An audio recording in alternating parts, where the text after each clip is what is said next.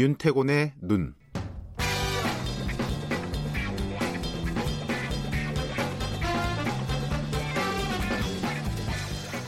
자, 이, 어, 처음 듣는 비지가 들어왔습니다. 자, 윤태곤의 눈, 윤태곤 의지와 전략그룹 더모아의 정치 분석실장 나와 계십니다. 안녕하세요. 네, 안녕하세요. 오늘 얘기는 좀 복잡한 얘기인데요. 네. 자, 민주노총 위원장 구속 갈등, 아, 구속과 관련해 가지고 갈등이 점점 심해지고 있습니다. 예, 민주노총이 지금 내달 18일에 총파업을 예고해 예. 있어요. 애초에 지금 문제가 됐던 것은 탄력 근로제 확대를 된다 안 된다. 최저임금 뭐 올해는 동결 혹은 뭐 아주 소폭 인상 이렇게 예고해 놓고 있지 않습니까? 네.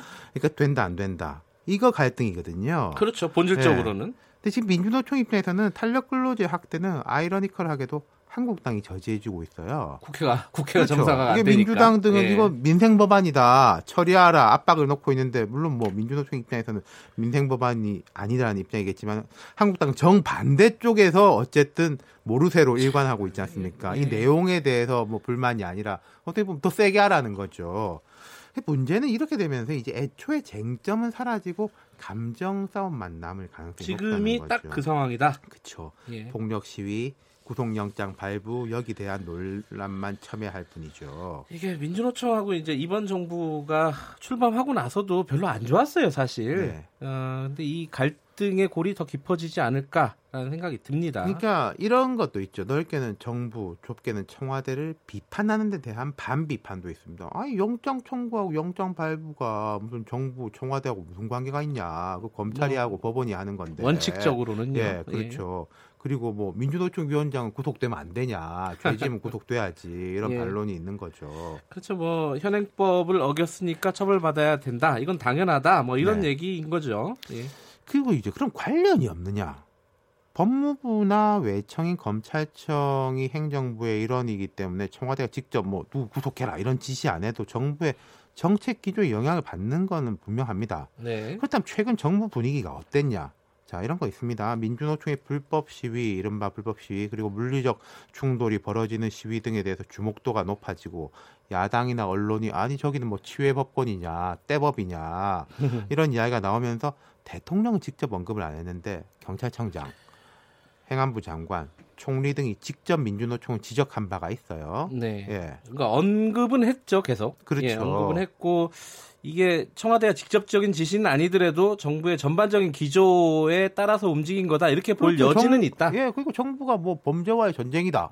뭐 이런 식의 선언을 하면 쭉 그쪽으로 가고 뭐 예. 버닝썬 머시기다라고 하면 또 그쪽으로 쭉 수사하고 뭐 그러지 않습니까? 그거 우리 많이 그렇죠. 봐왔던 거잖아요. 네. 그러니까 이걸 뭐 100% 관련 없다 이렇게 보기는 어려울 것이다. 예. 다만 그럼 민주노총이나 노동계 입장에서는 최저임금 주 52시간 대선 공약이고 노동계하고 약속이다. 그리고 정부나 청와대에서는 아니 지금 경제 어려운 게 분명히 최저임금이나 이 문제 때문만은 아니다. 그건 정치적 공세다. 이러지 않습니까? 그렇죠. 근데 왜 자꾸 물러서냐? 그리고 우리를 이렇게 뭔가 좀 지렛대로 삼으려고 하느냐?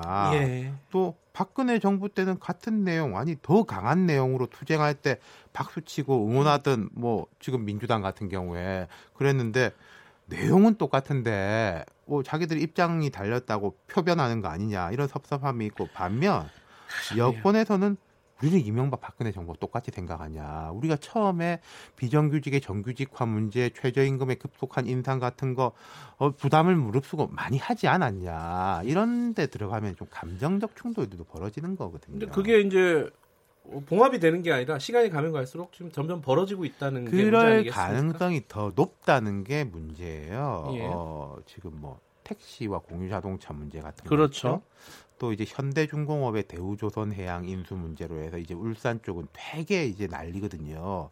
그러니까 또 전반적으로 이제 정부가 계속 이제 혁신 경제를 이제 점점 그쪽 무게를 싣는 것으로 보이는데 혁신 경제라는 게 뭐 제가 구체적으로 말씀드릴 수는 없지만은 장기적으로는 뭐 경제 체질 강화, 일자리 창출로 이어지는 기대지만은 단기적으로는 기존 일자리의 파괴, 주력 음. 업종의 전환, 주력 업종의 전환이라고 하면 새 업종이 생기는 데는 시간이 걸리고 기존 업종이 어떻게 좀 구조 조정되는 거는 좀 그렇죠. 빨리 빨리 되고 그러잖아요. 예. 예. 지금까지 전선, 뭐 갈등 이런 것이 좌우, 진보 보수, 네. 개혁 수구 이런 식이었다고 보면은 정부 여당이 왼쪽이고 한국당이나 보수 쪽이 오른쪽으로 갈라졌던 전선인데 근데는 이제 다른 전선이 꽤 커질 것이다. 다른 전선은 이 오른쪽 전선이 아니라 왼쪽 그렇죠. 전선이겠네요. 정부보다 왼쪽에 있는 사람들하고 정부를 기준으로 음. 해서 오른쪽. 그러니까 정부하고 어떤 경우에 따라서는 보수 진영이 같은 입장인 것처럼 보일 수도 있을 것이고. 자, 이제 그렇겠죠. 이렇게 될 겁니다. 정부보다 더 오른쪽에 있는 쪽에서는 왜 그거밖에 못하냐? 더 세게 해라. 네. 원리 원칙대로 해라. 이렇게 압박을 가할 것이고. 정부 왼쪽에서는 정부도 저쪽하고 편먹으니까 어, 우리한테 남은 건 투쟁밖에 없다. 예. 이렇게 강경하게 돌아설 가능성이 있고 또 다른 양상들도 있어요. 어떤 거죠? 전주 상상고 문제가 대표적이에요. 예. 자사고 등 이제 특목고를 줄이는 것은 현 정부 공약이기도 했고 진보 교육감들의 공약이기도 했습니다. 근데 상상고 같은 경우에는 뭐 잣대가 너무 무리했다. 다른 지역은 70점인데 여기만 자의적으로 80점으로 해놓았다. 그런 측면이 좀 있더라고요. 예, 이런 예. 지적이 많거든요. 김승환 교육감 지금 뭐 두물불출하고 접, 언론하고 접촉도 피하는데 얼마 전까지만 해도 이분 항변이 뭐였냐? 뭐 문제냐? 대통령 공약인데. 자, 이거 어떻게 해야 되니까 이런 여러 가지 그러니까 이게 구속영장하고 청와대는 무슨 상관이냐는 프레임하고 유사합니다만 이거 예. 교육청에서 알아서 하는 건 아니냐인데 하지만 정치적 책임과 부담이 그 교육청에서 그쳐지지 않을 거라는 거예요. 네. 최근에 청와대 고위 관계자가 이건 문제 있다. 교육부에서 부동의할 가능성이 높다. 이렇게 말하니까 물론 야. 청와대 대변인 2초 남았습니다. 예. 오늘 여기까지 듣겠습니다. 정리를.